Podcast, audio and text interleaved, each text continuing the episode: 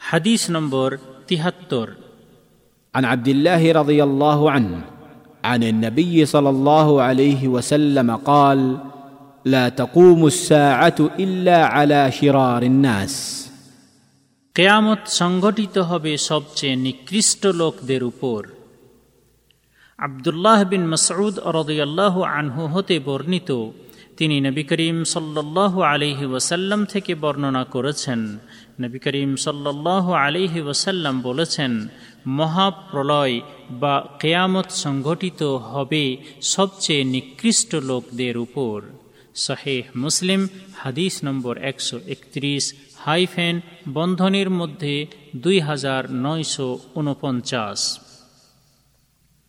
এই হাদিস বর্ণনাকারী সাহাবি হলেন আবদুল্লাহ বিন মসউদ রদিয়াল্লাহ আনহু। এই সাহাবির পরিচয় পূর্বে তিন নম্বর হাদিসে উল্লেখ করা হয়েছে। এই হাদিস হতে শিক্ষণীয় বিষয়। এক, এই হাদিসটির দ্বারা প্রমাণিত হয় যে মহাপ্রলয় বা কেয়ামত এমন লোকদের উপর সংঘটিত হবে যারা মানব জাতির মধ্যে সবচেয়ে বেশি নিকৃষ্ট।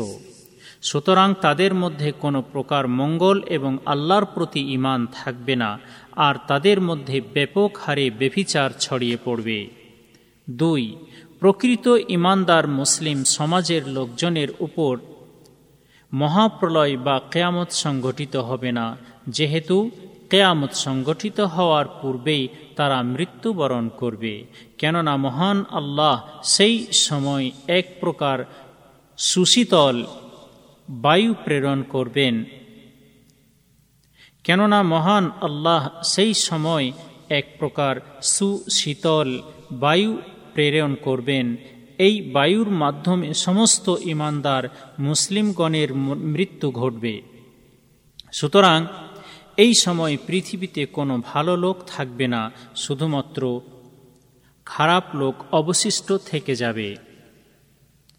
তখন হঠাৎ করে আকস্মিকভাবে তাদেরই উপর মহাপ্রলয় বা কেয়ামত সংঘটিত হবে।